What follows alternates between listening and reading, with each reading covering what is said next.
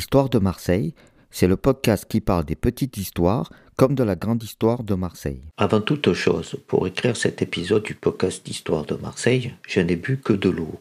Je vous dis ça car vous n'allez pas me croire. Comment visiter les fonds marins sans se mouiller Pas même les pieds. Il y a quelques années, du côté de Marseille, on a répondu à cette question à l'aide d'un engin très particulier qui n'aura que peu vécu hélas. Cet engin, c'est le télescaphe. L'aventure sous-marine en complet veston nous vante le prospectus. C'était quoi ce télescaphe pour la contraction de téléphérique et scaphandre? Le mode mystérieux des fonds marins a longtemps été réservé à quelques initiés, jeunes, en bonne santé, capables de plonger à plusieurs mètres de profondeur. Pour arriver à démocratiser cette capacité à visiter le monde du silence, on a fait venir la montagne à la mer. Ce sont deux personnes plutôt spécialistes des grandes hauteurs qui vont avoir l'idée de permettre d'aller plus bas, plus bas que l'horizon. L'un champion de ski, James Coutet, L'autre, Denis Cressel, ingénieur spécialiste des téléphériques des stations alpines. L'idée, c'est de fabriquer une télécabine qui emportera sous les flots des voyageurs, bien à l'abri, le temps d'un parcours de quelques centaines de mètres. Tout cela se passe dans la calanque de Calelong, celle que l'on nomme souvent le bout du monde, car tout au bout de Marseille. C'est un projet unique au monde à l'époque et encore aujourd'hui. La cabine d'abord se déplace sur des rails,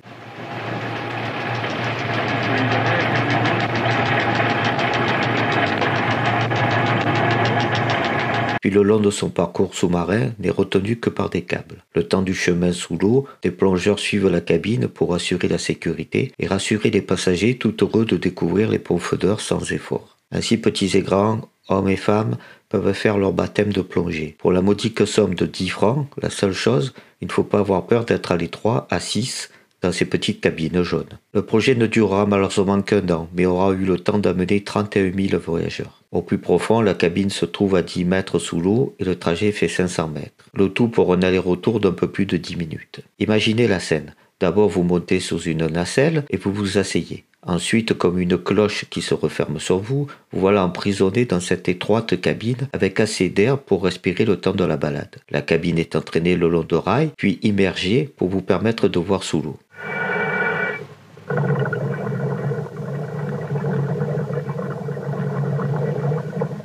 Son inauguration avait eu lieu le 1er juillet 1967 et avait donné à cette occasion la première diffusion de nuit en monovision, la télédiffusion simultanée d'un programme dans un maximum de pays du monde. Car le télescope fonctionnait aussi de nuit. Aujourd'hui, il ne reste pas grand-chose du télescope. Si vous allez du côté de Calelong, vous pouvez encore apercevoir les roues d'entraînement de la cabine, toutes rouillées comme dernier vestige. Je revois encore les reportages sur cette attraction disparue, comme les coulisses de l'exploit de 1969 avec les commentaires des passagers. Et non, il faut pas se faire coincer les genoux, oui. C'est calculé juste, hein. D'accord. On est sûr de revenir? Ah, regarde. Eh ben, Il nous double. ça aura du succès, moi, je pense. C'est pas courant. hein. Pas sûr de voir un jour renaître un tel projet. Dans le prochain épisode, nous parlerons de la statue de David. À très bientôt sur le podcast Histoire de Marseille. N'oubliez pas d'aller visiter la chaîne YouTube, juste une mise au point.